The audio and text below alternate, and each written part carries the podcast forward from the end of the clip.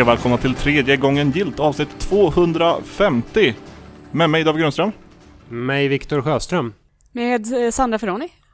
Och eh, en eh, återkommande gäst, en gammal person. En, en gammal, person. vad fan. Vi, vi har hittat en gammal person du, som vi nu har dragit in i Jag podcasten. sitter fan inte och lägger patiens när på, på väg till, till bussen eller vad fan du gör.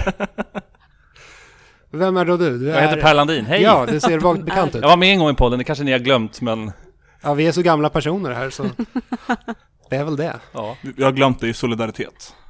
Du är... eh, Du, du, du poddar eh, en podd som heter Späckat. Mm, stämmer bra. Ja, och du jobbar på Mojang.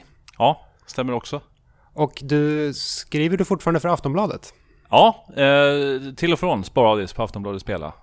Det Ja. gör jag. Gör du något mer? Är ganska, inte sådär jättemycket just nu. Jag tror att jag har ett ganska, ganska tråkigt liv. Jag körde taekwondo en gång i tiden. Det är nog det kreddigaste jag har att, att komma med, men i övrigt så. Jag poddade en gång för IGN Sveriges podcast också. Det var kreddigt. Ja, just det. Det var en bra podcast. Det var en väldigt bra podcast. Till skillnad från den här. Mojang alltså. Du är den andra personen jag träffar eh, från Mojang. Ni är lite som en sekt Åh, som, man, eh, som man aldrig eh, träffar. Okej, Star Stable. All right. Det, det är även så att Mojang består väl till typ 99% av eh, folk som på ett eller annat sätt har filtrerats genom Reset Media. I alla fall på min avdelning. Jag tror att det är så här, sex personer kanske totalt som har någon form av bakgrund på Reset Media. Sex personer. Ja. Sex personer. S- Sex stycken personer. Sex stycken personer. Som... Ja. Nu börjar David komma Nej, igång. nej, vilken nivå, vilken start. Aj, aj. Vad har vi? Vi har, Välkommen tillbaka. vi har eh, du är där, eh, din syster är där som ritade robotomslag. Ja, Junkboy är där som ritade saker för Level. Ja, Eh, Thomas Wiborg är där Ja. som skrev saker. ja. Eh, Känd speljournalist. Ja, känd från tidning. Eh, Martin Johansson, Johansson är som- där, även kallad Martin Sun, som eh, är Som känd, är känd- från Superpower. Fågeln i Rocky. Brukar man... det också, ja. Fågeln i, i, i serien Rocky. Och även numera Marcus Karlsson Frost är där, som är inte känd från tidningar, men han har gjort typ alla tidningar som finns. Han har gjort alla tidningar. Framförallt har jag jobbat med bara två när jag var när jag chefredaktörade för Level presentera World of Warcraft en gång i tiden. Wow. Det, är- det är kanske lite kredit, eller? Lite grann? Ja, jo. Lite. Nej, Speciellt att du fick, fick jobbet för att du klagade på att du kunde göra det bättre. Ja. Det är en bra historia. Kla- klassisk surgubbe. Ja. Klassisk gammal person. ja. Är det det man ska göra för att få jobb alltså? Klaga. Mm. Ja, jo, men det kan funka. Eh, hur, hur är läget med Eh, dig? Läget är bra. Uh, tänker jag nu bara. Totalt helt oförberedd på vad jag ska svara. Men jag tror att det är ganska bra. Jag fick den här inbjudan att komma och podda på en dag som jag inte tror hade kunnat bli bättre. Eller i alla fall liksom avsnittsmässigt med tanke på vad vi är på väg in i och vad som händer eh, den första november. Du tänker på... Domedagen. Jag tänker på Blizzcon. Du tänker på Blizzcon? Ja. Fan. Jag tror det var Brexit. Är det Brexit-dags också? Jag tror det är 31 oktober som är datumet. Ja, Ja, domedagen. vi får väl se. Brian Johnson... Eh, Boris. Okej, han men Boris, ut, ut, ut, om vi bortser från att världen brinner så är det ganska bra. Nice. Och eh, Mojang är på vift just nu. Ja. Eh, Eller dina kollegor är på vift. Pre- precis. Eh, jag är, håller så att säga skeppet på, på kontoret där det just nu är lite tomt. Eh, och där sitter jag och eh, eh, jobbar som creative writer. Där jag skriver massa texter för mestadels sociala medier men jag skriver också eh, artiklar om folk som bygger saker i Minecraft. Mm. Spännande. Är det nu vi ska crasha ert kontor? Eh, du kan försöka. Kanske Se hur vi det podda går. där istället. Ja. Då kommer Mojang-väktarna och eh, hackar ner oss med eh, pickaxes. Ja. Förmodligen. Eh, Men dig då Viktor, hur är det med dig? ja, med mig är det, det går upp och ner. Min, min rygg är en, en följetong. Det, eller det börjar bli en följetong här. Jag, först tränade jag inte. Sen fick jag träna lite, eller sen fick jag tid att träna och då gick min rygg sönder. Eh, och sen blev min rygg bra. Men så nös jag och då blev min rygg ett helvete. Vem är det som är gubben här egentligen? Ja, jag är också en sån här så kallad gammal person. Eh, Så för tillfället håller, jag, håller min rygg på att repareras efter en, en chockartad nysning jag genomförde i lördags. Alltså hur kraftigt nyser du på en skala från 1 Det är till 10? väldigt kraftigt faktiskt. Ja. Det måste varit efter du fyllde år, eller hur? Ja, precis. Du fyllde gubbe liksom. Ja, då, innan jag fyllde år så var allt tipptopp. Nu, nu har det stora förfallet börjat. Nu går det ut för Ja. David har köpt en dator till exempel eh, och han eh, frågade om jag kunde hjälpa till att bära. Och det kan jag inte för jag är en gammal person med en gammal rygg. Ja, eller För- så bara en för väldigt att snygg save för att slippa. Just det, det är inget fel på min rygg egentligen. Och David, du har inga jämna krämpor. Eh, som sagt, det här... Jag hade ont i ryggen. Patiens verkar komma med åldern, det lärde jag mig i podden häromdagen. Det tycker jag är jätteroligt. Eh, något annat? Ja, jag hade också ont i ryggen förra veckan. Du har ju odlat skägg också på, på äldre dagar. Ja, liksom. men du ser det- ju ut som en sån här intellektuell person nu. Det är med, inte med länge sedan. man-bun och glasögon och... Ja, sån är jag. Smart kille. Glasögon har jag haft hela tiden vi har känt varandra. Ja, För. det, ja, det kanske du har. Men, men ja. Eh, Svårt fast, med minnet när man blir äldre, du vet. fast skägget kommer inte leva länge. Jag bestämde mig igår för att jag ska göra Movember i år också. Så det, det ryker. All right. Och det skägget jag har just nu, det är en kvarleva från efter Movember förra året. Så du har inte klippt dig sen dess? Jag, jag har eh, trimmat. Är du en sån som det tar väldigt lång tid för att växa? Jag har knappt skäggväxt. Ja, okej. Så det är inte som Viktor som behöver... Kan Det här, det det här är en två gång. dagars skägg på Viktor. ja. Det här är min skäggstubb. Värt att nämna då att, för de som inte vet, Viktor har ju typ tre meter skägg också. Nu ska vi inte Det överdriva. är Gandalf som sitter här. Ja. Ytterligare en gammal person. Har du mätt ditt skägg någon gång? Det är ändå... Vad, vad, vad, är 20 det, vad är det för en fråga? Ja men när man blir gammal så har man mätt vissa saker tillräckligt så börjar man mäta nya saker. Som fortfarande växer. Vad är det här för påstående? Utan blåa piller. Ja. Jag Eh, älskar Viktors jag, jag, jag, jag försöker eh, slingra mig ur den här frågan. Eh, jag, nej, jag har nog inte mätt skägget på ett tag, Åh. kan vi säga. Om alla kunde se din min just nu, det hade varit kul. Ja, vi, skulle haft väl, en kamera här. ja, men vi får väl fota och instagramma skiten ur det här avsnittet. Hur är det med dig Sanna? Eh, alltså det här är typ den värsta frågan man kan få, tycker jag. Ja, så här, hur man också. mår. Man Ja. är alltid så tråkig och bara Ja, det är väl bra. Man mådde bra, sen fick man frågan. Ja, man precis. Nej, det är väl, jag har inte varit här på ett tag, kom jag på. Det Nej. var länge sedan. Om vi, om vi formulerar om frågan då. Vad, har, vad, vad händer i ditt liv just nu? Eh, jag har råkat boka in mig, gud det ser, ser ut som jag sitter och gråter, jag skrattar för mycket. Eh, jag har bokat in mig på alldeles för mycket grejer, träffar alldeles för mycket folk och gör för mycket roliga saker. Eh, jag har varit på bio massa, som ni vet. Det kommer jag prata mer om sen. Skräck? Jag har varit på Monsters of Film eh, hela förra veckan typ. Så det är väldigt mycket. Eh, och eh, sen, ja. Jag har för mycket att göra helt enkelt. Det är så. Någonting du bland annat har att göra, som även jag och Viktor har att göra, är ju att eh, nu på fredag, den, nej, lördag den 26 oktober, så kommer vi alla tre medverka i Skräckafton. Exakt. En eh, streaming eh, för välgörenhetstjosan som samlar in pengar till föreningen Mind. Vi kommer streama mellan klockan 8 och 10 ungefär. Det är väl lite flytande med de där slottarna beroende på hur det går med tidigare. Eh, så spelar Resident Evil 2, remaken. Mm. Jajamän, och... Eh, Som absolut inte är Goti. Vi bara kasta in det. Eller? Då måste du ju säga, det är inte Goti för spel X är Goti. Ja, men eh, jag skjuter ju alltid från höften. Jag vill gärna säga A, men jag vill inte säga B.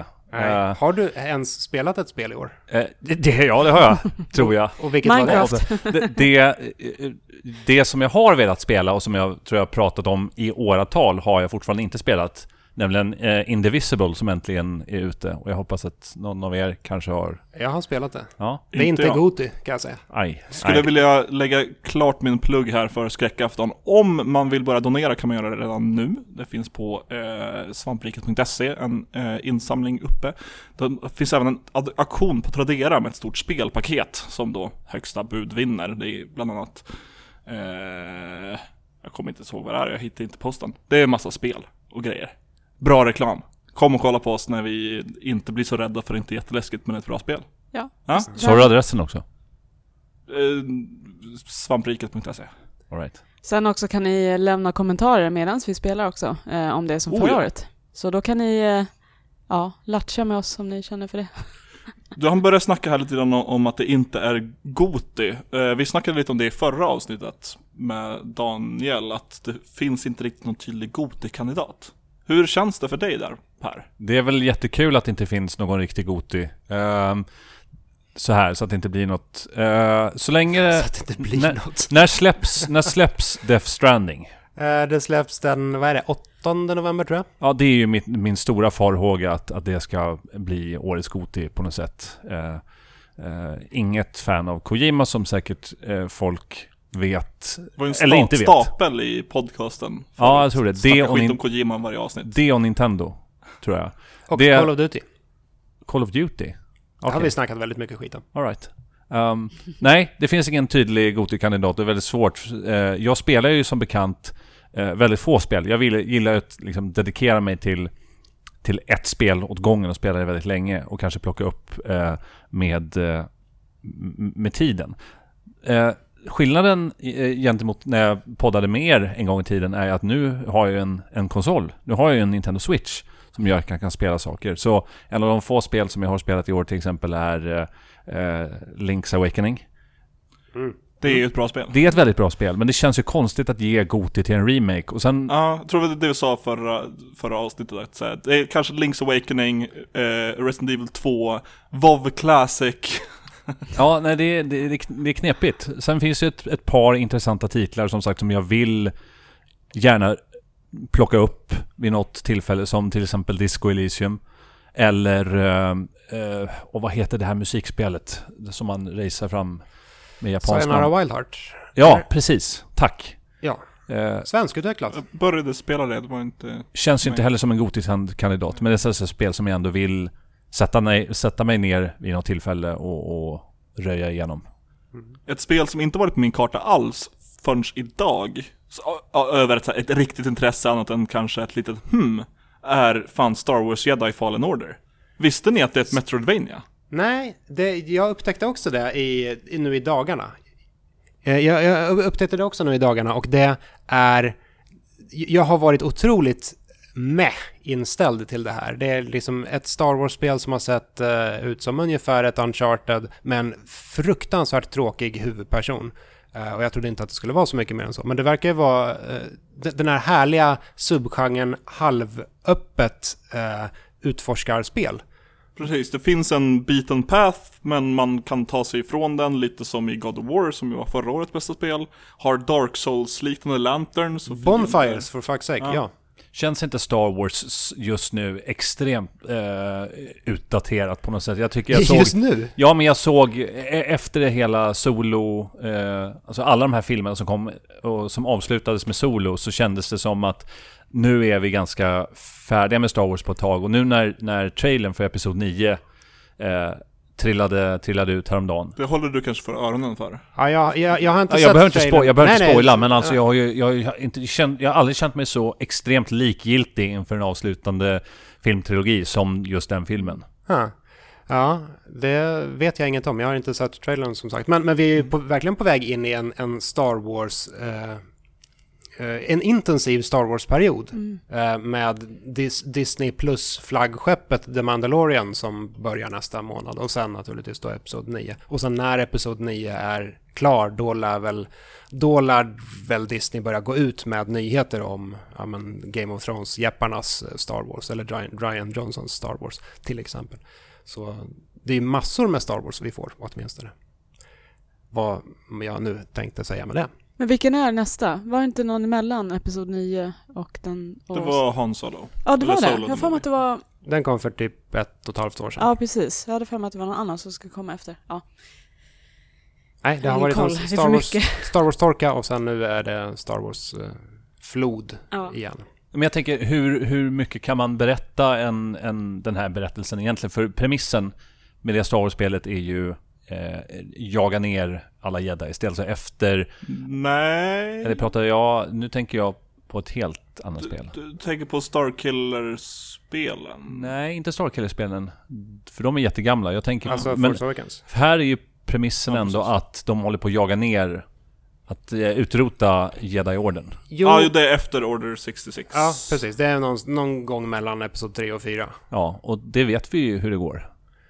Jag vet inte, alltså jag, jag är såld på att det är ett, typ ett Metroidvania och eh, Bonfires. Eh, jag vet inte, det verkar som att det är kul att spela. Jag tror inte Star Wars-settingen är det viktigaste i det. Och jag är inte den största Star Wars-fanboyen heller. Det är Viktors jobb. Ja, det är, ju- det är ju jag som inte ens ser trailersarna längre. Eh, om vi ska, om, eh, men jag håller med. Det ska bli intressant att se vad det blir av det spelet. Men om vi, om vi ska hoppa in i nyhetssegmentet då, så kan vi börja med Per Landins absoluta favoritämne, det vill säga Hideo Kojima. Shoot. Eh, det sägs ju oftast att Hideo Kojima är en misslyckad filmregissör som istället började göra spel. Nu lät jag väldigt elak och det är väl kanske egentligen din eh, uppgift att vara elak. Nej, jag tycker det är uppfriskande. Ja. Shoot. Men nu har eh, Kojima själv eh, i en intervju sagt att eh, filmregissör var inte alls hans förstahandsval när han var liten. Utan han hade, han hade andra eh, yrken som han funderade på. Och, eh, har, ni, har, har vi några gissningar på vilka de, detta kan vara? Vilka dessa kan vara?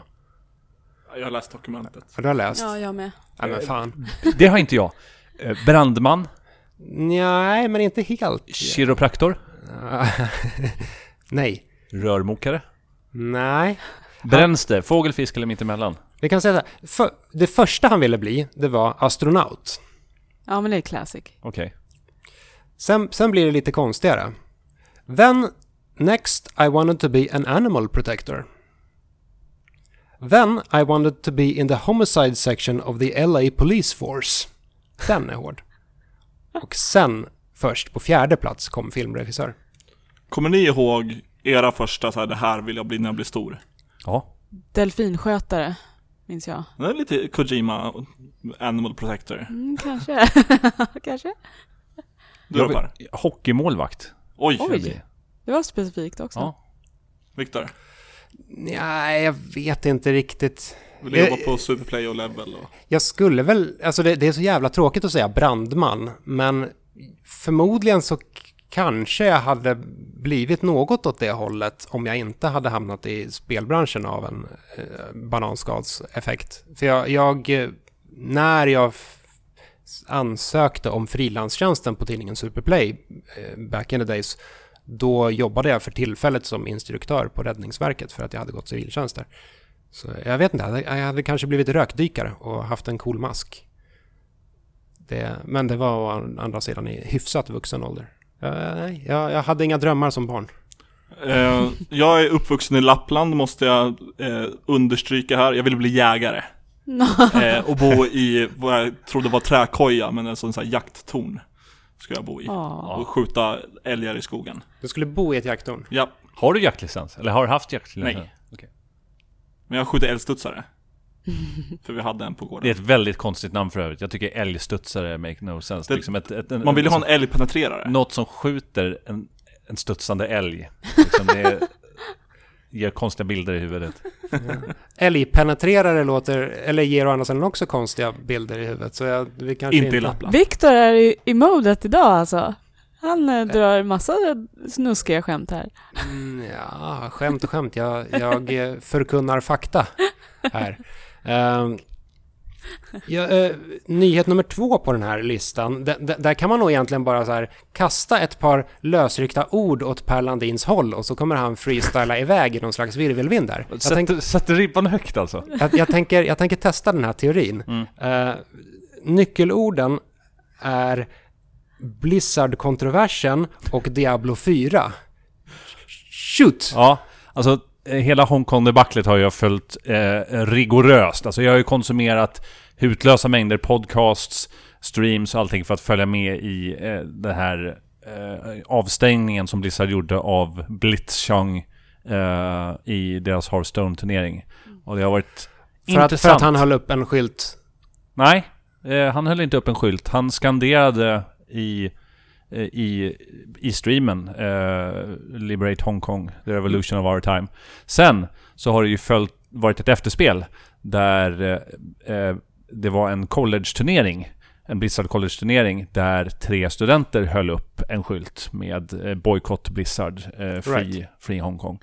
Så att ehm, det, jag vet, det finns mycket att säga om det, men jag tror att det mesta redan är sagt och jag tror att ni gjorde ett bra jobb att avhandla det i, i förra veckan. Men eh, det, jag ska säga, det, det, vi, det kommer bli onekligen extremt spännande att se nu vad som händer på Blizzcon. Hur det här liksom kommer kulminera om Blizzard lyckas eh, manövrera bort från, från all dramatik eller om, om någonting kommer att hända. Tror du att Blizzard kommer, kommer eh, ta upp det här överhuvudtaget? Eller kommer de bara försöka styra undan och presentera andra saker? Jag tycker det är en Kommer jättebra de fråga. adre- adressera detta? Det är en jättebra fråga, för det finns två scenarion. Och alla vet att det här är elefanten i rummet när, när eh, konventet inleds med eh, eh, J. Allen Bracks eh, öppningsframförande. Han som är eh, nya, vad är det, CEO, det som Mike Morheim tidigare var. Redan från köerna utanför så kommer det vara protester. Folk kommer se till att anordna eh, demonstrationer och dylikt. Medans, och det behöver inte ens vara vanliga besökare utan det är bara folk som har eh, bestämt sig för att eh, ha, sin, ha sin närvaro där. Och, eh, så det finns två scenarion. Antingen så, så skiter man i det här och ignorerar helt och hållet. Det kommer resultera i att folk väldigt aktivt kommer försöka påverka eh, Blizzcon genom att eh, göra, eh, säg, eh, göra framträdanden på, på streamen, eh, försöka producera, Det kommer bli väldigt konstigt. Nummer två är att man på något sätt tar upp det här i öppningsframförandet och gör en, en tydlig markering och ett tydligt avståndstagande för det som hänt och på något sätt kommunicera vad man faktiskt står för. För att Blizzard är ett företag som, så, som har marknadsför sig så hårt kring sina värderingar, så som Every Voice Matters, uh, Think Globally, etc. etc.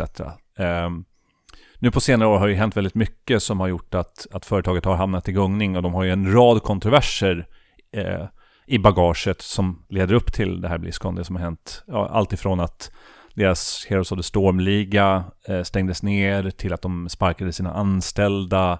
Eh, listan, listan är lång.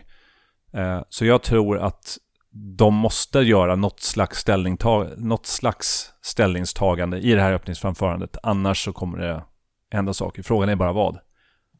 Du tror att de på något sätt kommer att adressera detta? Med andra ord. Ja, för att det är lite Blizzard-tradition på något sätt. Nu har ju företaget förändrats ganska mycket de senaste två åren. Eh, men om man inte gör det så, så tror jag att det är väldigt många hardcore-fans som kommer inse att det här är inte längre mitt Blizzard som jag har vuxit upp med. För att folk som jag själv har en väldigt nära relation till Blizzard och deras spel. Och det kanske inte är hälsosamt att ha den, den typen av relation till ett företag som, som tjänar pengar. Men, men det är faktum. Det är liksom, annars hade inte ens Blizzcon kunnat bli ens en grej. Nej, det, det är många som känner för Blizzard vad andra personer känner för Nintendo till Ja. exempel. En, en, en sak som jag tänkte på, eh, på förra veckan som ni inte tog upp var ju det faktum att, att eh, eh, USAs kongress har alltså skrivit brev till Activision Blizzard där, där de säger att ni har svikit era fans. Eh, ni hade en unik möjlighet att kommunicera eh, eh, det fria ordet och eh, mänskliga rättigheter och så vidare, men ni har, ni har kringgått era egna, era, era egna värderingar. Nu har ni chansen att ställa er till rätta. Och det tycker jag är närmast unikt. Att liksom kongressen har skrivit ett brev till dem och, och, och sagt åt dem att, att, att skärp, skärp till er. Ni, ni går Kinas ärenden. Det hade jag helt missat att det har hänt. Men det är ju, det är ju en grej. Ja, var inte samma eh, situation då de bad dem eh, sluta blocka den här spelaren? Jag kommer inte ihåg vad han heter, jag är inte så insatt i namnen. Blitzchung. Ja, precis. Var det inte samma? Eh, det var då med, Ja, va? precis. Att Till och med de ber om unbanna den här spelaren liksom. Det. Nej, men alltså det finns ju en konflikt här. Och det är att ja, Blizzard eh, tjänar pengar i Kina. Och de har 5%, 5% av Tencent har aktier i Activision Blizzard. Så att det finns en, inte intressekonflikt, men det finns två parter här. Och Blizzard måste hitta något sätt att adressera båda, det vill säga att inte göra eh, eh, Kina-besvikna. För där har de redan gjort ett, ett, ett visst slags avståndtagande med det eh, statement som de gick ut för ja, kanske en vecka sedan. Men, men det har inte varit tillräckligt. Vad var det för statement? Det var ju när eh, J. Allen Brack gick ut och förklarade att vi eh, halverar avstängningen och ger tillbaka vinstpengarna ah, till, right. till mm. dem. Men händer det här igen så kommer vi stå för, så kommer det kommer liksom fortsätta. Och folk har ju försökt bryta ner det här eh, PR-statementet och tycker det är jättekonstigt. Jag satt och lyssnade på en, eh, en podcast häromdagen eh, som, vad heter det, The Instance, som är en, en Blizzard-podcast. Och de hade eh, Patrick Beja, en gammal eh, eh Blizzard eh, presssnubbe som jobbade där i fem år. Och han bröt ner det här eh, statementet och tyckte att det här var väldigt halvdant. Så att, eh, och det kan man se, efterspelet har ju varit att folk inte är nöjda med det här. Och någonting kommer vi få se i öppningsframförandet, det är jag övertygad om. Kommer vi även få se Diablo 4? Ja, jag tror att det, det är ganska uppenbart nu. Och det, är, är det något mer som har läckt än, än det här? För det var väl någon guidebok som skulle, eller var det guidebok eller artbook som skulle innehålla art från Diablo 1, 2, 3 och 4? Ja, det är väl en, en, en, en reklam eh, i tysk, tysk press som har, råkat, som har råkat läcka, som visade Diablo 4. Mm. Men, men som... Men, men har det faktiskt visats någonting annat än, än en titel, menar jag? Nej, nej, men alltså redan, redan på förra Blizzcon så, så sa ju läckor att, eller efter förra Blizzcon så sa ju läckor att Blizzard hade tänkt um, släppa en trailer för Diablo 4. Men att de drog tillbaka den i sista stund. Så att det här är väl som, som min kollega Elisabeth Bergqvist skulle uttrycka, uttrycka sig, spelvärldens minst bevarade hemlighet att Diablo 4 kommer. Mm. Så... Nu kommer vi ja. se World of Warcraft Shadowlands också. Vad sa du? World of Warcraft? Shadowlands. Shadowlands? Ja, garant. Är, är det det som du tror är namnet på? Eh, det är det som man tror är namnet på. Okej, okay, utveckla. Det här är nytt för mig. Eh, äntligen får vi snacka lite WoW i ja, podcasten, ja. och inte bara jag som babblar. Eh, det är, har, har läckt, eh, eller potentiellt läckt en, en konceptkarta över en ny kontinent eller område. Man var osäker på om det skulle vara sista patchen i Battle for Azeroth. Men nu är ju den 8.3 eh, på väg ut och vi åker inte dit. Eh, det är snack om att Silvanas plan under eh, BFA har på något sätt varit att få tag på det här uh, The Black Blade eller Priestvapnet. Eh, och att eh, hmm, basically att alla spelarkaraktärer kommer dö och att man kommer vara i The Shadowlands, alltså the dödsrealmen, fast det kommer inte vara svartvitt och med spökmusik, utan det kommer vara Ja, det finns ett screenshot som ser ut som en hamn med spökgestalter som är typ spelare och det är några nya karaktärsmodeller där. Alltså nya som är ganska nyligen inpatchade i spelet. Uh, as of 8.2. Right, intressant. Mm. Så intressant. Det, det, det tror jag på. Ja, vi kan väl vara eniga om att det är en, en ny uh, WoW-expansion kommer att annonseras i alla fall. Allt oh, annat ja. vore, väl, vore väl otänkbart. Den tredje punkten på vårt eh, skissartade körschema för, för nyhetssegmentet här är For, Fortnite eh, säsong 2, Svart hål. Sen är det inte så jävla mycket mer. Det här är ju någonting som jag i all hast nämnde när jag var på väg till, till er för att spela in podcasten. Jag tyckte att det förtjänade att, att pratas lite om. Har ni hängt med i svängarna kring... Det är väl det att typ ingenting har blivit ett meme. I princip. Jag så, såg videos på barn som var frustrerade över att de inte kunde spela Fortnite. Ja, men det här är fantastiskt. Alltså, jag älskar, eh, vad heter det, ARG-kampanjer. Vad står det för? Alternate... Augmented reality? Nej, inte, inte i det här fallet. Alltså typ, tänk eh, det här Potato Campaign som eh, Portal 2 gjorde. Eh, eller som Valve gjorde så här långa kampanjer där man engagerar spelarbasen till att försöka ja. låsa upp saker. Innan Alternate man... reality game. Alternate reality game. Uh, ja, men, sådana här kampanjer där man, ja, men, man deltar i någon form av uh, aktivering. Så här, oh, men nu ska vi leta igenom internet för att på den här bilden så ser man något jättekonstigt och det står massa siffror. Om vi hittar siffrorna, eller hittar, knäcker koden så låser vi upp upp-spelet. Ga- Eh, Gamla I Love Bees-kampanjen. ja, precis. Exakt. Bungie körde inför Halo 2. Nu är det väl fel att kalla, port, eller kalla eh, Fortnite-kampanjen för en ARG-kampanj. Men det var ju den här... De bytte ut all sin sociala media till, ett, till bara ett tomrum, ett svart hål. Och sen så satt de och streamade på Mixer, på YouTube, på Twitch. Där man såg det här. Ja, bara ett svart I, hål. ingenting. Ingenting. Massa ambient musik. Eh, väldigt stämnings, stämningsfullt. Och man stängde ner spelet. Oj. Vågat. Ja, verkligen. Det, det är på något sätt så jävla konstigt att vi... År 2019 så är det liksom här, här spel, spelmediet och spelbranschen befinner sig. Att så här, man kan, man kan i, i stort sett muta ett spel. Man kan, man kan göra, göra det, förvandla det till absolut ingenting och då blir det en grej. Men det är ju jätteläckert. Och, och Fortnite, de skrev själva, eller Epic, de skrev typ själva, nu är det slut. Men gud. Det, det är jätteläckert. Folk blir jättefrustrerade. Bara, Nej, jag vill spela. Vad är det som händer? Det här är, ge oss bara säsong två. Och allt eftersom att det här streamen fortsatte så började det svarta hålet typ pulsera. Och i den här i pulseringen så dök det upp siffror, såklart. Och allt eftersom så fick man fler och fler siffror och det formade ett budskap sen. Nu minns inte jag vad budskapet sa, men typ så här. Ja, nu börjar säsong två. Eller nu börjar, ja, vad det nu är. Men det, det är läckert för att det satt... Nu har inte jag siffrorna framför mig. Men jag tror på bara, på bara YouTube, när jag slog på så var det typ 800 000 personer som sitter och tittar på det här tråkiga svarta hålet och lyssnar på den här ambienta musiken. Och det, Ja, det- Jag, vet inte, jag vet inte, men jag, jag är fascinerad av det här. Ja, det är inte riktigt som, som, som det var att spela tv-spel när man var barn. Jag förstår mig inte på det kidsen pysslar med nu för tiden. Jag är en sån här gammal person. Ja men det är så sjukt att en sån grej får fler, alltså får mer uppmärksamhet än att bara liksom ha servrarna öppna. Liksom.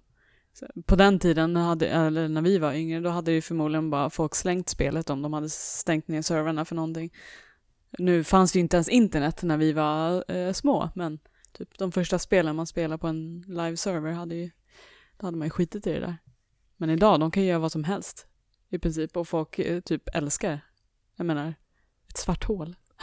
Men de, de lyckades ju upp, eh, uppenbarligen skapa extremt mycket uppmärksamhet kring, nu, nu resulterade det i, tror jag, att de, de släppte en helt ny karta med nya förutsättningar, nya eh, vapen och eh, fan och hans moster. Men eh, nej, men det var, det, var, det, var, det var bara tufft. De lyckades få alla ögon på sig och trots att man då kanske tappar lite, eh, lite intäkter så, så stora som Epic är nu så kände de, nej, vad fan, vi kan göra det, vi har råd med det. Jag undrar hur länge de planerade det här. Liksom hade de ett helt så här, en riktig, vad säger man? Stab. Plan- ja, men precis. Att de verkligen planerade för det här i flera månader och hade liksom en riktig kick-off för det och liksom Ja, men scopade allt. De hade väl säkert något litet eh, team som analyserade och, och kom fram till att det här var den, den absolut bästa, eller liksom den maximala längden, den optimala längden vi, vi kan köra det här på. Vi kan inte köra kortare än så här, vi kan inte köra det längre än så här. Mm, Så det, det är ju säkert väldigt genomtänkt Ja. från deras sida. säkert. Det här kanske kunde vara, vara någonting för eh, Mojang. Vadå, att köra ett svart hål? Ja, så här, döda av Minecraft. Ja. Tyvärr, tack för att ni spelade, men nu blir det inget mer Minecraft. Jag tror att du Surprise, överskattar, Minecraft 2. jag tror att du överskattar min, min, mina möjligheter att påverka företaget. Men, Men du får väl rycka lite i Mackan och, och Thomas. De är ju inte där nu. Du kan Ja, göra vad du vill. gör det i ja, det är smyg. sant. Smart! Utannonsera Minecraft 2. Stäng ner ettan. Gå och dra i spaken och stänga ner servrarna. Det är bra. Alltså för fan, det är nästan som man skulle vilja göra något sånt hemskt bara för att se hur, hur illa Resultatet. det kommer gå. Ja, du kan ju väl döda av Star Stable då, när du ändå håller på. ja, kanske ska jag göra det ja. Vi har spelat spel. Även denna vecka. Eh, Bra fördel för en spelpodcast. Ja, det är väl... Nackdelen är om man bara spelar WoW. Tills man får Paladin som gäst. Är det en nackdel verkligen? Ja men för mig, jag, jag kan ju inte snacka WoW varje vecka. Men det är väl bara, bara börja prata liksom om vad ska Viktor göra? Det blir ju en WoW-podcast då. Kanske på gott och ont. Vi kanske får jättemånga lyssnare. Alla WoW-spelare bara flockas till tredje gången. Det gäller att passa på. Ja. Är det på nedgång nu igen? på, om World of Warcraft är på nedgång. Ja. Det är svårt att säga. Vad tycker du David? Vadå, i spelarantal eller i kvalle? Ja, i potentiella tredje gången gillt lyssnare. Jaha, nej det är nedgång. Jag tror, vi har bara fått negativa kommentarer om när vi snackar, snackar WoW. Så låt oss göra det ännu en gång. Hu- Hurra! Per Landin, hur, hur, hur går det i, WoW? Är Det- du 60 än? Nej, jag Har är, du börjat raida? jag är absolut inte 60. Jag är level 44. Eh, vilket jag ändå får säga är ganska bra kämpat när man eh, spelar i princip eh, ensam utan uppbackning av, av kompisar och spelar på en server där Hord är majoritet och man själv spelar Alliance. Ja, men inte det drömmen att hård är majoritet? Varför är det drömmen? För att man spelar hård? Ja, alltså drömmen, alltså det är, du, ditt resonemang är inte helt felaktigt. Jag tänker så här, ju fler hård, desto fler hård kan man döda. Eh, det funkar ju inte i, i praktiken. Eh, vilket jag har märkt, för att det är väldigt svårt att levla på en PVP-server när det är överfullt av, av Hortis eh, överallt. Då vill man inte gärna hoppa på någon, för då får man, det är som att liksom gå fram till ett, ett, en bikupa och liksom knacka på där, hallå! Och sen så får man hela, hela boet Det låter som att det är ditt fel. Om du knackar på en bikupa. Sure, okej, om man går förbi bara och så blir man liksom provocerad. Jag vet inte. Gå förbi en grupp med män som slår ner dig. Ja, typ. Ja. Det är lite så. Eh, Jag spelar också på en PVP-server som för lyssnare som inte är bekanta innebär att man kan slåss med vem som helst, när som helst, i stort sett, utöver i startzoner och i huvudstäder, där nya spelare kan ta sina första steg. Men jag har märkt att med åren, man har blivit så himla mesig också. För att det är så här, säg att jag, jag gillar PVP, jag tycker konceptet i, i sig är, är ganska kul. Men eh, som sagt, nu, nu är jag nästan snart 35. Och, när jag stöter på... Jag trodde det var 44. Ja. eh, ute och går och så stöter jag på en Hordy och tänker jag så här, nu jävlar, nu ska jag hoppa på honom. Men jag gör inte det. Tvärtom så bara, oj, nej men den här personen är tio levlar under mig. Jag tror att jag ska hjälpa. Jag, jag ska hjälpa Ja. henne och döda eh, några mobs. Och så, så här vinkar jag hej då och sen springer jag iväg och känner mig jättenöjd. Och sen stäbar han dig i ryggen. Han hämtar sina polare och sen stabbar han mig i ryggen. Ja, men jag, jag, har gjort, jag har gjort mycket sånt också, att så här, försöka hjälpa till, eller om man råkar attackera för man tabbar och så vidare, att skriva en slash sorry. Man kan inte förstå spelare av andra faktionen om man skriver i chatten. Eh, om man inte har kollat upp hur man kan translata saker. Så jag har några sådana makron så jag kan säga Nej. no kill och you're evil och no, no, no. Det finns en sak jag gör dock för att hämnas och det är att i neutrala städer där både Horde och Alliance kan mötas så kan man, man, man eh, om, man om man börjar slåss mot varandra där, då brukar vakterna hoppa in, liksom NPC-vakterna hoppa in och, och säga att jag, jag börjar slå på Sanna så, så då får jag alla vakter på mig och så dör jag själv istället. Det blir liksom det blir eh, konsekvensen. Så jag brukar väldigt taktiskt sätta mig på en, en viktig Quest-NPC. Och när jag gör det så, så splittas min modell med NPC-modellen, eller de liksom skär i varandra. Så att när det kommer någon hård då och ska lämna in sin quest, då råkar den personen eh, av misstag liksom attackera mig genom att högerklicka på mig. Och så istället för att klicka på NPCn, vilket eh, personen kanske ville, så attackerar han eller hon mig. Jättekul. Så då går de och dör. Klassisk krigsföring. Eh, min, min lösning när jag blir gankad att ta ut frustrationen på andra. Eh, och då jag spelar Priest så behöver inte jag vänta på att någon autoattackerar mig i städer, utan jag sätter mig på båten mellan Booty Bay och Ratchet. Och eh, har en spel som heter Mind Control, så jag har några sekunder på mig att styra en annan spelare. Så mitt rekord är att jag fick av fyra stycken Alliance på en båt över. Eh, och det är några gånger när jag får av dem precis innan man byter karta. Eh, så då, det tar Så får de simma i tio minuter att simma in om de inte dör av fatig. Det är ju riktigt, det är ju det är ju höjden av ondska. Det är Alltså, kanon. Det känns som det är så här man spelar spel när man blir äldre. Man bara hämnas på smarta sätt. Så, Om någon har varit Annan- dum mot dig. En annan gång, eh, nu är- när jag är level 60 i högsta leveln, som jag blev gankad, då jag bara åkte till en startzon och dödade Alliance i eller jag pendlade mellan startzoner så de inte skulle kunna hitta mig om de loggade på en alt. Hade en en timmes mördarturné. Dödade eh, questgivers också, det kan de. Seriemördare alltså. så ni, ni håller på att drygar er på konstiga sätt i World of Warcraft. Och samtidigt World of Warcraft Classic. Ja, ett spel från 2004. Samtidigt som kidsen sitter och kollar på en streamad eh, svart ingenting och lyssnar på, eh, ja, mest ingenting där It's också. a mad world. På min tid så spelade vi eh, Super Nintendo och hoppade på Goombas och eh, det var tider det.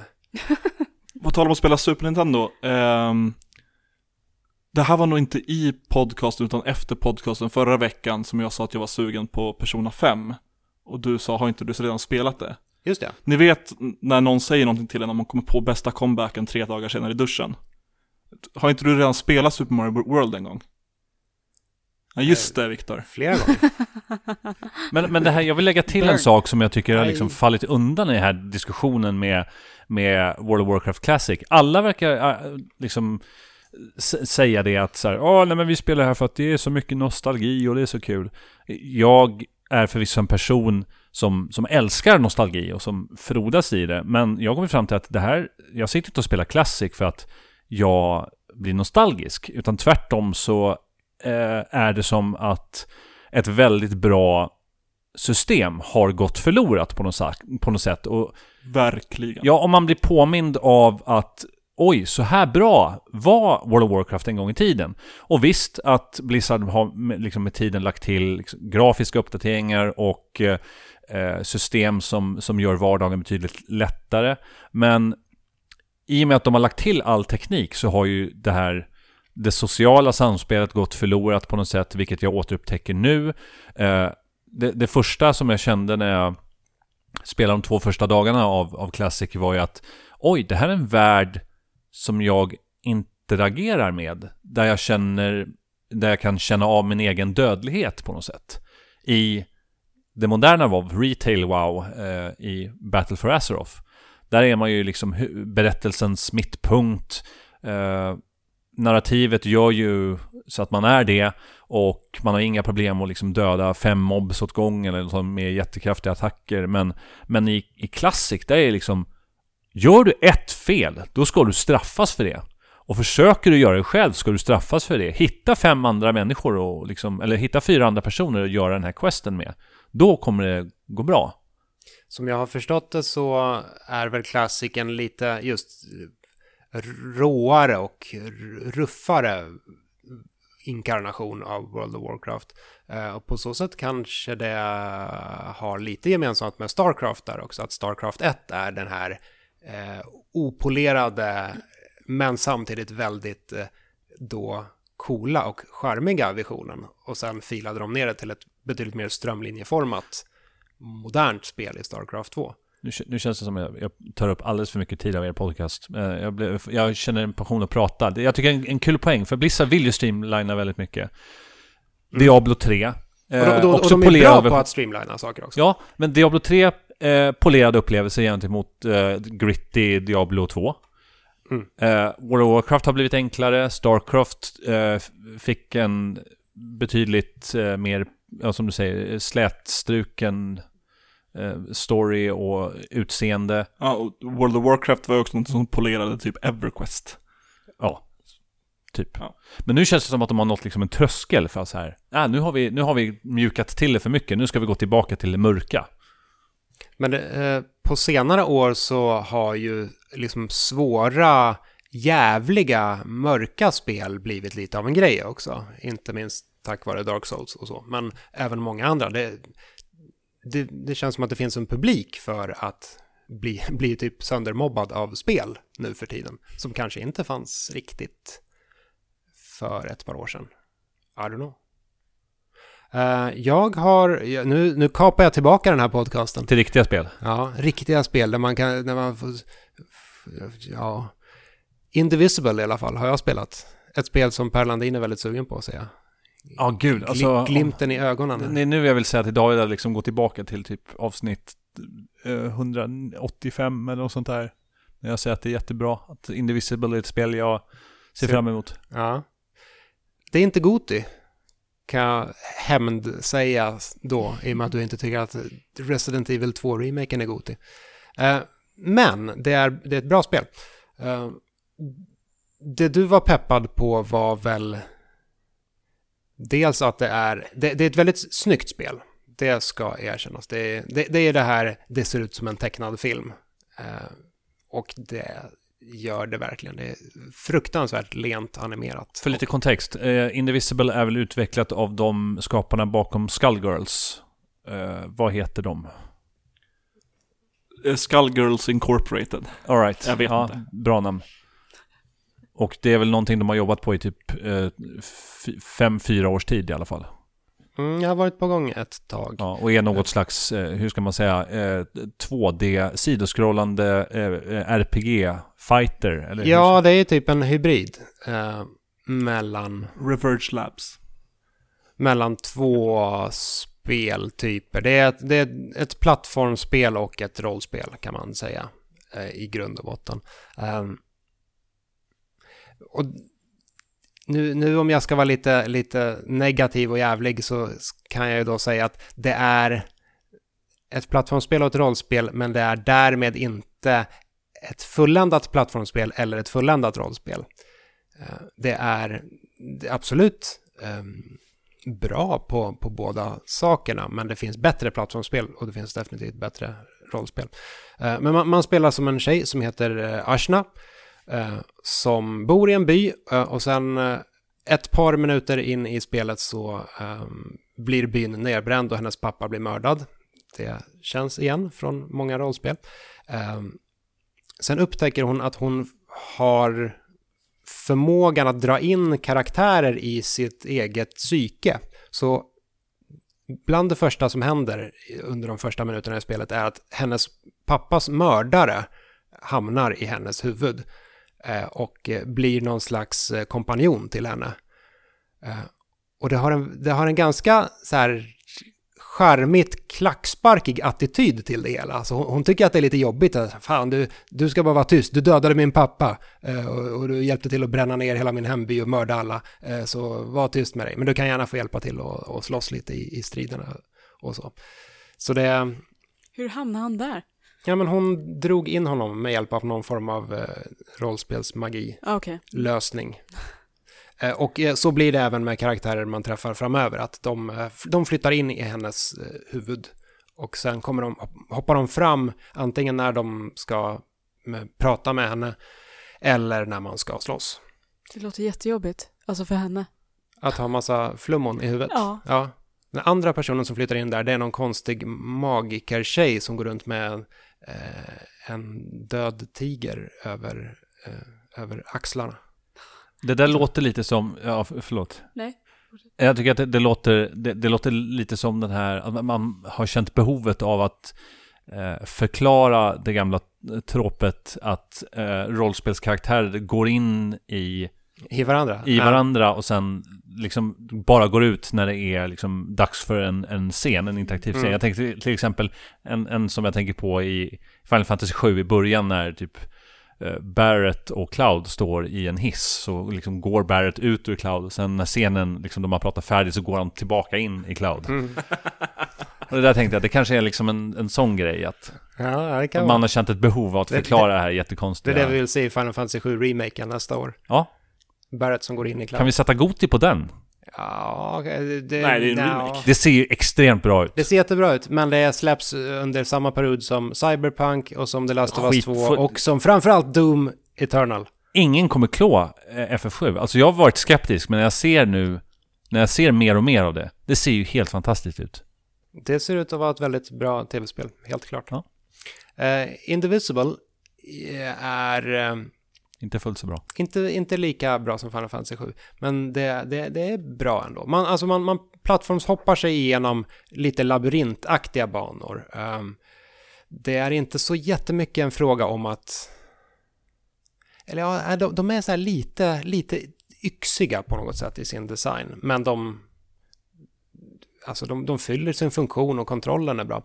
Ehm, så det... Ja, svårt, svårt att säga där. I alla fall, man, man, man slåss mot fienderna och då går det över till eh, turordningsbaserade eh, strider istället. Där man har upp till fyra karaktärer och de är mappade till varsin knapp. Eh, och så genom att trycka på den knappen så attackerar man antingen eller så blockar man beroende på vad fienden gör. Eh, så om fienden är på väg att attackera och man trycker på knappen då blockar ens karaktär. Eh, och så delar alla karaktärer på en och samma, vad ska man säga, tidspool. Så man kan liksom stå och spamma med en karaktär om man vill, eller så kan man dela upp det. Det är ett ganska kul system, men det, det, det är ofta ganska utdragna strider för att fienderna tål väldigt mycket. Så jag slogs mot en boss till exempel där alltså man, man hann tröttna på taktiken och Eh, hur striden böljade eh, långt innan själva striden var klar. Och sen dog jag precis när jag skulle fälla det dödande slaget själv och så fick jag köra om allting. Och då ruttnade jag. Låter det här som ett bra spel, Perlani? Jag vet inte, alltså det som jag har varit lite skeptisk mot när jag, när jag sett eh, Alltså tidigt i utvecklingen så såg jag, eller så blev jag, ställde jag mig frågande till hur karaktären interagerar med föregående bakgrund. Jag tycker att det såg lite billigt ut, men jag tänkte att det kanske är någonting de kommer att polera allt eftersom. Mm. Och när jag ser det nu så, så, tycker jag att nej, de har inte gjort så mycket. Eh, nej, det, det tycker jag inte är något större problem. Alltså, spelet är väldigt mm. snyggt. Uh, och jag, jag gillar hur, hur, hon hoppar runt, Ashna hoppar runt på plattformsbanorna och hur, ja, hur hon ser ut, hur, hur bakgrunderna ser ut. Och jag gillar, jag gillar även den allmänna stämningen i spelet. Det är, det är som sagt ett spel som inte tar sig på jättestort allvar och det är ganska skönt på något sätt. Ja. Uh, för röstskådisarna är dessutom uh, överraskande bra. Så det är, de, de, säljer, de säljer ändå in den här lite små flummiga världen på ett schysst Men hur många karaktärer kan man ha i sitt, sitt party? Eller hur många kan man dra ur hennes skalle då? För att uh, ja, alltså mitt jag... första intryck var att det skulle vara liksom lite Suikoden-aktigt. Att man kunde liksom, ja men du kan bygga ditt party från en mängd olika karaktärer. Men så kanske inte är fallet. Jag tror att det är ganska många. Nu, jag har inte kört igenom spelet klart. Men jag, jag läste någonting om att det är en bra bit över 20 i alla fall. Oj, okej. Okay. Men sen har man då fyra per, per strid. Uh, lite lustig uh, mix, men samtidigt ganska bra. Men så här spel... Typiskt 8 av 10 spel skulle jag säga. Oj, det är ändå ganska bra. Känner du att, alltså, är det ett bra moment eller är det bra flow mellan strider och plattformen skulle du säga? Ja, det är inga, ingen problem alls med det. Alltså det är snabbt in i striderna, snabbt ut ur striderna. Det är, det är som sagt mest att plattformandet i sig och striderna i sig känns lite banalt på något sätt. Eh, om man jämför med liksom det bästa i respektive genre. Så det är inget, eh, det är inget nytt Mario och det är inget nytt Final Fantasy 7. Så. Typiskt. Eh, jag har inte hunnit spela så mycket nytt sen sist. Jag har fortsatt lite på Silent Hill 1 och sen har jag börjat med lite andra skräckspel som, eftersom det är Halloween snart. Så jag kommer in i modet lite. Mm. Men jag... Till skillnad från resten av året när du inte spelar skräckspel. Precis, när jag aldrig gör det annars liksom. Herregud. Men, Vilket är eh, det värsta skräckspelet? Värsta? Ja, eller bästa blir det då kanske? Ja, precis. uh, oj, svårt. Alltså jag det läskigaste. älskar Va? Det läskigaste kanske? Läskigaste, det är... Mm. Eller det är kanske är flera olika frågor där. Piano till Super Mario 64. Ja, jag skulle säga det som lyckas bäst, ja men lyckas bäst med att vara läskigast. Jag tycker ju PT, även om det är bara en demo, de, det är ju ruskigt bra. Det är... Ja, visst. Och sen eh, gillar ju jag Alien Isolation väldigt mycket för att jag tycker, ja, de... Jag är av någon anledning extremt eh, rädd för Xenomorphs i spel. Inte i film. Jag är inte rädd för något annat, men just Xenomorphs är... Nej, jag klarar inte av det. Jag tycker det är så läskigt. Men eh, ja, det finns så många bra skräckspel så det är svårt. Jag älskar ju Resident Evil till exempel, men det är inte läskigt. Remaken är väl lite läskig, men sen älskar jag Silent Hill också. Hur rankar du eh, Resident Evil 7? Oj. Sju. Ja, det är sju, inte sex, förlåt. Ja, inte sex. Sju är den bra i, Nej, vi, pr vi pratar inte sexan. Nej, och inte femman heller för den delen. Fy fan. Och femman är kul. Nej. Eh, sjuan tycker jag ändå var relativt eh, bra. Jag hade inte så stora förhoppningar eftersom ja, femman och sexan suger. Uh, men jag tycker sjuan är ändå liksom, vad kan man säga, tre och en halv av fem stjärnor.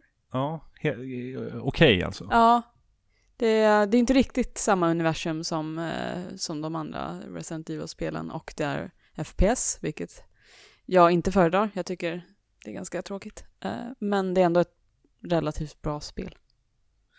Eh, hade varit bättre om det inte var Resident Evil. Alltså om det var frigående. Mhm.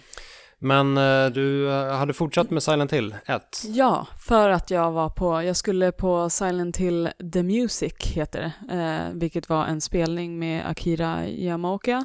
Har jag Och- träffat? Ja, Jag vill säga. Oh, jag, jag träffade honom eh, i, i samma rum, men jag hälsade inte på honom. oh no. Så han var där och eh, spelade tillsammans med ett band i Södertälje och spelade massa gamla Silent Hill-låtar.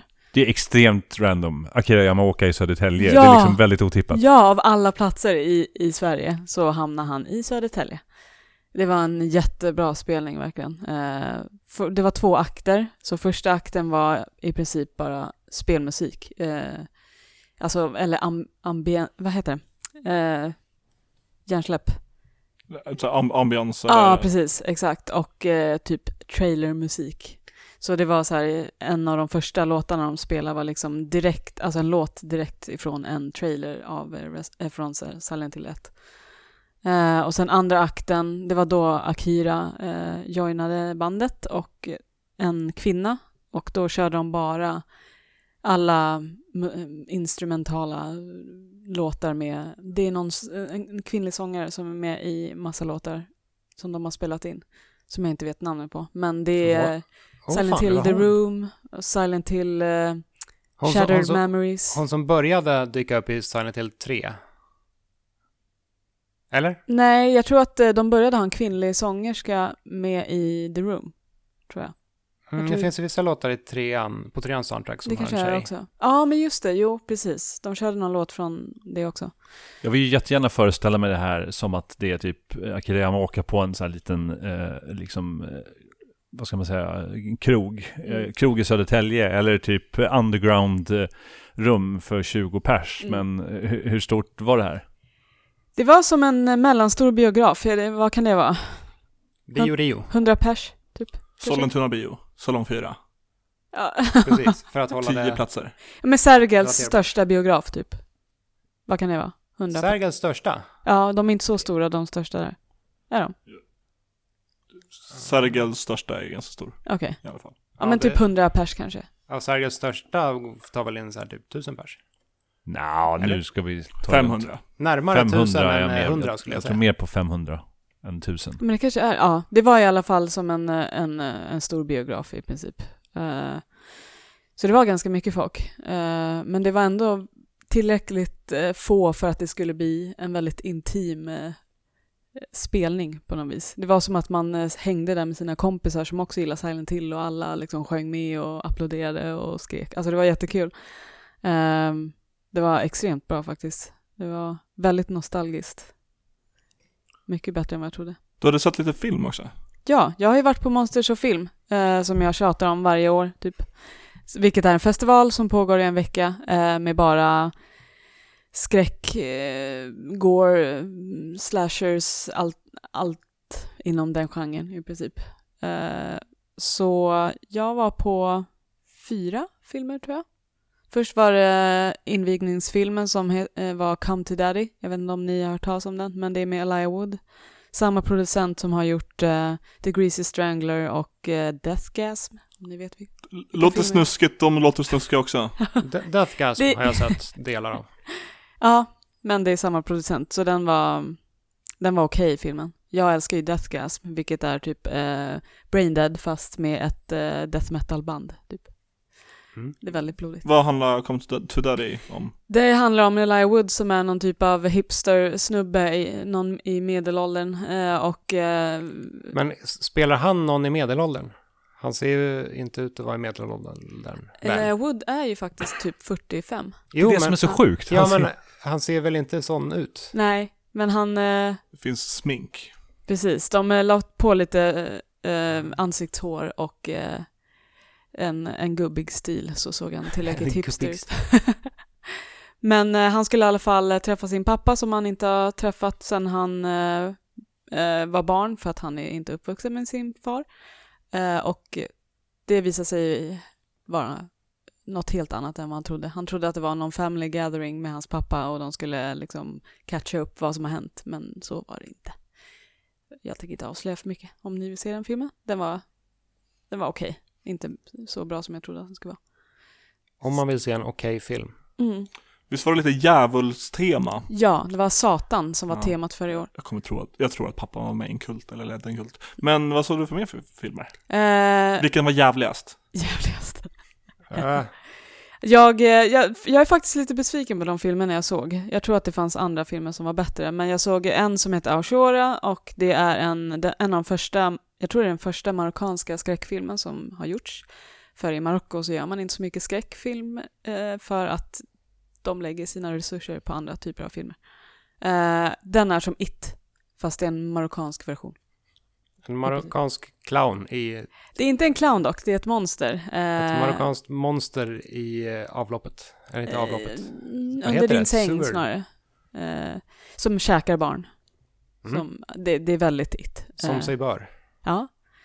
Den var, den, var, den var bra, men inte så bra som jag hade hoppats på. Och sen så såg jag eh, en eh, skräckkomedi som heter Extraordinary, som handlar om, som jag somnade ifrån. Alltså jag och, min, jag och min sambo somnade tillsammans. De, folk måste ha trott att vi var de tråkigaste i biografen. Alla satt och asgarvade och vi satt där och sov. Var, var det för att filmen var oengagerande eller var det för att ni var väldigt trötta? Både och. Jag vet inte, det var inte min typ av humor. Jag, det var som att... Det var en sån här typisk humor som... Det är svårt att förklara. Det är som att det är regisserat för att folk ska skratta. Det är liksom...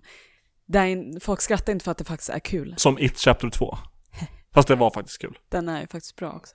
Den här var inte... Nej, jag vet inte. Det handlar typ om någon... eh, Någon snubbe som eh, tar kvinnor för att offra dem för Satan. Alltså jag kommer inte ens ihåg för att jag somnade. Eh, den, var, den var... Nej, det är inte min typ av humor alls. Jag gillar töntig humor. Alltså lite så kiss och bajs humor. Eh, den typen av humor. Jag är fortfarande fem år. Eh, men sen den sista filmen var... Eh, vilken film var det? Måste jag tänka. Just det. Bloody, nej, ehm, Ghost Killers vs Bloody Mary, det var typ en portugisisk slasherfilm. Skitdålig. Den, alltså, det här, ni måste se den här filmen för att den är så extremt konstig när det kommer till, det är också en, en eh, komediskräck i princip. Eh, den, humorn i den filmen, alltså det, det kan vara för att det är en annan typ av eh, eh kultur i Portugal eller I don't know. Eh, men ingen skrattade. Det var så uppenbart skämt. Men ingen i, i, i salongen skrattade överhuvudtaget. Och vi förstod inte om det skulle vara kul eller om det bara var dålig humor. Det var... Alltså ni måste se den här bara för att jag vill, jag vill prata med någon om den här för att den är så extremt konstig. Men inte bra. Den är inte bra. De drar, de drar de sämsta skämten man kan tänka sig. Sexistiskt, eh, de drar eh, skämt om hiv, det är väldigt rasistiskt, det är väldigt eh, kvinnoförnedrande. Alltså det är, Och vi måste tydligen se den här. ni måste se den här för att den är så himla konstig. Den är, alltså de drar allting man inte ska dra när det kommer till skämt. De drar om pedofili, alltså allt. Tänk allt dåligt i en och samma film. Den är extremt dålig och Ja. ex- extremt konstig. Ja, jag vet inte om jag tänker lägga tid på den. Tycker ni ska göra det. den är, Det den är är, ungefär så här, de skrattade när, de, när jag sa att jag skulle göra en, en skräckfilm, men nu skrattar de inte. ja men typ. nej men de är, nej, det är extremt dåliga skämt. Ha, har du också sett Joker? Nej, det har jag inte. Eh, det roliga var att jag var plane- det var planerat att jag skulle gå och se den. Och sen så, så bailade min kompis i sista stund och sen har inte jag hittat någon att gå Ja, och se. för, för det är en, en line han drar i sin stand-up rutin i den filmen. Ja. When I told everyone I wanted to be a stand-up comedian, everyone laughed, but no one's laughing now. Ja, jag är fan av det här också. Jag trodde att mitt liv var en tragedi, men nu inser jag att det är en komedi. Den filmen är för övrigt väldigt bra tycker jag, Jokern. Mm, den ska ses. Det är den. Uh, vi börjar ha lite dåligt med tid. Ja, uh, jag, jag klämmer in lite snabbt bara. Jag har spelat SEO Drifter. Uh, och det, det här är två stycken grejer som har sammanfallit här. För det första så ville jag spela spelet Time Spinner, vilket är ett Metroid, en Metroid-klon. Och så, av någon anledning körde jag inte det, utan jag, istället började jag kolla på saker, spel som eh, Playstation Store rekommenderade att jag kunde spela om jag var intresserad av Time Spinner. Då, då dök SEO Drifter upp. Eh, detta sammanföll i sin tur med att jag har utvecklat något slags intresse av att hela tiden hänga i eh, Switchs online-shop och kolla deras rabatterbjudanden eh, och hitta spel som kostar typ 10 spänn där. Jag vet inte. Switchen har rabatter, det är... Ja, visst. Bara inte på jättemycket Nintendo-spel. Nej, men Nej, eh, om, om, om, man, om man vill lägga en tia på något roligt litet pixelspel så finns det ofta det. Eh, och ju, ja, nu vet jag inte om det fortfarande är en sån rabatt igång, men i alla fall Sea Drifter eh, kostade 10 spänn under en period. Men det är inte Goti? Det är definitivt inte Goti och det, jag tror inte ens att det är speciellt nytt, utan det har nog ett par år på nacken. Men det är just en, en Metroid-klon, eh, lågpixlad, så det är inte, inte speciellt många pixlar på skärmen. Man är en liten rymdgubbe som springer och skjuter eh, i fyra olika labyrinter. Och det är... Det, det, det är sladdrigt, det har sladdrig kontroll, det har... Eh, jag har punktat upp här saker som är fel med Seodrifter. Det har sladdrig kontroll, det har kort odödlighetsperiod när man blir träffad av fienderna, vilket gör att man tar skada om och om igen av en och samma fiende. Eh, man kan typ inte få health pickups så det finns inte riktigt någon, något sätt att få tillbaka hälsa om man inte går tillbaka till en checkpoint. Förlåt Viktor, du tappar mig hela tiden när du säger sladdrig kontroll, kontroll. För allt jag tänker på när du säger så, det är så vänta, mm. har kontrollen en sladd? Eller en trådlös? For fuck's sake. Det är glidig kontroll. Det Vadå glidig liksom? Kan du inte hålla i den? Vad har du smört in den med? Ja, exakt. Ja, anyway. Uh, det det här har är dock att man kan hoppa in i bakgrunden. Spelet är, det är ett pixligt 2D-spel men det har två lager och efter ett tag så låser man upp förmågan att hoppa in i bakgrunden så att det börjar operera i två lager trots att det är ett 2D Metroid. Eh, och det är lite kul, men i övrigt så är det inte jättemycket att hänga i granen. Det är inte, alltså, det här är på något sätt det, det ultimata beviset på att spel inte Spel blir inte jättesnygga eller låter jättebra bara för att man ger dem ett retroutseende eller ett retro-soundtrack. Det här är ett pixelspel, men det är inte det snyggaste av pixelspel. Det har ett blippigt soundtrack, men det är liksom ganska intetsägande. Så, så här, blipp-blopp är inte lika med bra spelmusik, även om man på något sätt ofta gör den kopplingen. Um, 10 spänn kostar det i alla fall, det är det värt om man vill uh, shoppa på Switch-shoppen. Slut! slog mig nu bara när vi pratar Goti. Fire Emblem, Free Houses, det, kan det vara Goti? Nej. Nej, nej. okej. Okay. Ja, då ger jag upp det. Sekiro, det är, det är inte din kopp te? Jag har prövat Sekiro faktiskt och det är alldeles för svårt för mig. Men jag kan definitivt se det som ett potentiellt eh, Goti. Mm. Vi får vänta och se helt enkelt. Innan vi börjar runda av här har vi fått en enstaka kommentar eh, från Siverts. Vad, vad bitter lät med en enstaka kommentar. Ja, men eh, det kan väl vara bitter för det mindre jag än så. Jag som är stressad och vill hem till min nya dator. Eh, Sivert har i alla fall skrivit angående förra veckan. Kul poddformat, skål för tusan. Skål tillbaka. Mm. Vi får ställa in en extra mick och eh, sätta oss bredvid en ölkyl lite oftare och se vilka som dimper in. Per Landin till exempel. Ja, jag blir lite besviken när jag hör att David säger att han ska hem till sin dator. Liksom. Hur ofta ses vi? Hur ofta köper man en dator? Ja, men hela tiden. Hur som helst, tack så jättemycket Per för att du ville gästa. Tack för att jag fick gästa. Det var jättekul. Eh, vill du, lyssnare, lämna en kommentar på det här avsnittet kan du göra det på vår Instagram, det heter tredje gången podd. Du kan också skriva till oss privat på Twitter. Jag heter atidspring. Jag heter Viktor Anders Husström. Jag heter atsandified vår eminenta gäst. Jag heter att Perlandin i ett och samma ord. Uff, skriv eh, hjärtan och utropstecken och eh, hotmeddelanden till honom. Jättegärna, jag behöver både hot och kärlek. Och som sagt, eh, vi kommer vara en del av skräckstreamen, skräckafton. Eh, så vill du ha mer av oss så kolla på lördag kväll. Svampriket.se Ja, twitch.tv svampriket. Ha det bra! Hej då! Hej då!